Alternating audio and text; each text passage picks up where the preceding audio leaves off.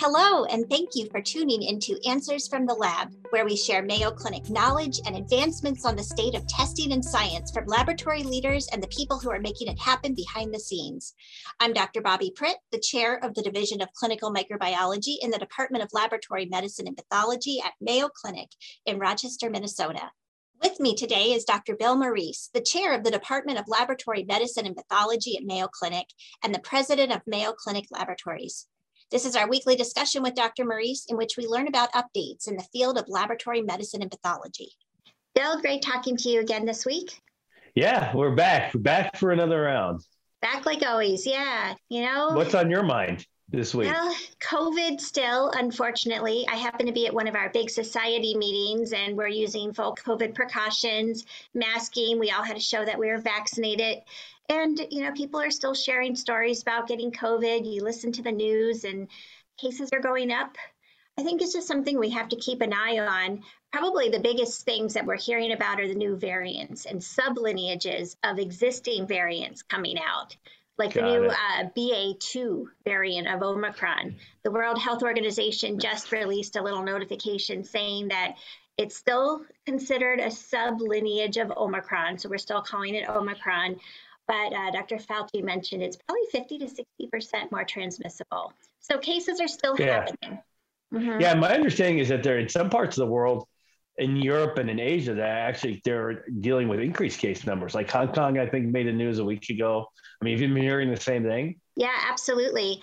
And uh, right now, this variant, this Omicron BA2, is about 25 to 30 percent of the circulating cases in the U.S. But yeah, there's some places in Europe and Africa and Asia that are seeing increasing cases again.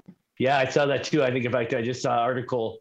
I might have even tweeted it yesterday about how they're seeing increased healthcare worker infections again in the United Kingdom, right? That are enforcing people to be away from work. I think that as much as we want to be past COVID as much as we're talking about COVID as being more in the rearview mirror. I think the reality is that we're not in the same sort of way we were with the pandemic, but we're not necessarily out of it either. I don't think, are we? No, we're not quite there yet. Now, there was a preprint article that just got published about two days ago that did say that it looks like the two doses of the COVID vaccine are still protective, even with the new variants that we're seeing. And it looks like it's still relatively mild illnesses for most people if they're fully vaccinated. So that's encouraging. But they did see, though, is that there's a pretty fast drop off of protection after vaccination. So for those that haven't gotten their booster yet, it would be a good idea to consider that. We're probably going to be looking at boosters while COVID still remains a threat. The other piece of good news that these authors saw, and yet, you know, this is still not peer reviewed, but it, they did not see that this variant caused worse illness than the BA1 or BA 1.1 variants or sublineages of the Omicron variant.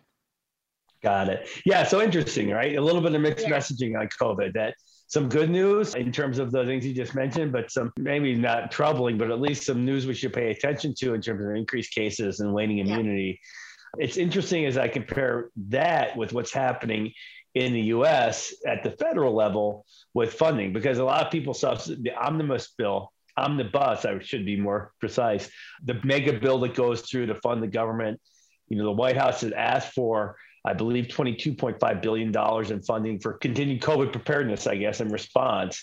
And that did not, that got pulled out of the bill. So now there's a lot of uncertainty about funding for COVID here going into the next year at the federal level, mm-hmm. which has a lot of impacts. On the global scale, I think 5 billion of that was earmarked for helping increase the global vaccine supply.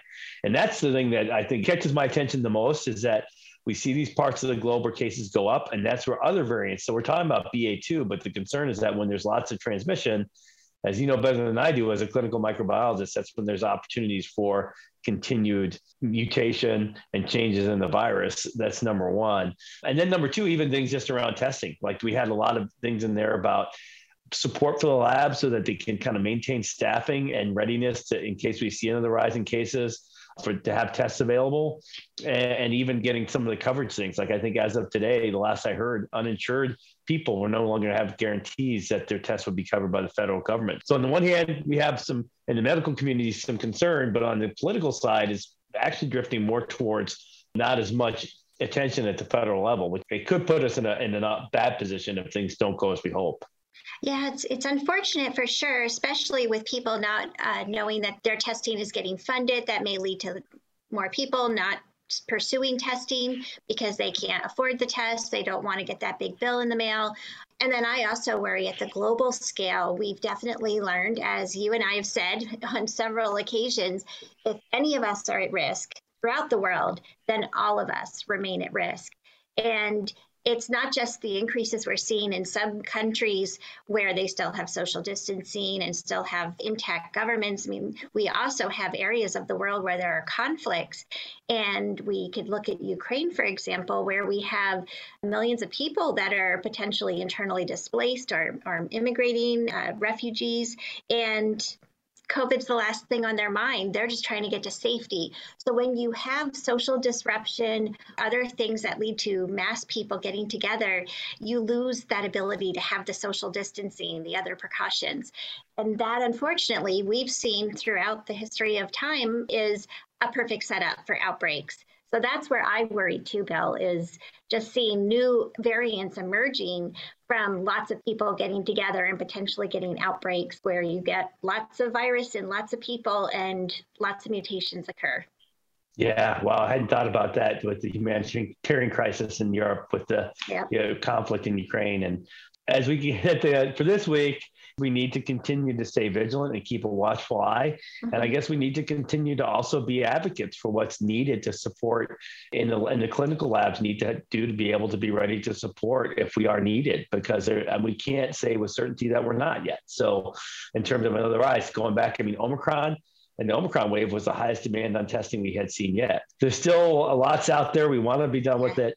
I would hope we're done with it, but the old adage, hope for the best and prepare for the worst. Yeah, absolutely. We have to stay prepared. We do have some glimmer of hope with warm weather. Uh, even in Minnesota, I think the snow is what mostly melted, uh, yep. so people can go outside again, and and that does usually lead to lower transmission rates when people are out and about. But yeah, we can't just call it over and, and be done with it. Yeah, sure enough. Well, that gives us more to talk about. So, yeah, absolutely. And at some point soon, we'll get to talk about other things too. And I look forward to that as well. I do too. Well, thanks again, Bill. Have a great week. And thanks, Bobbi. You too.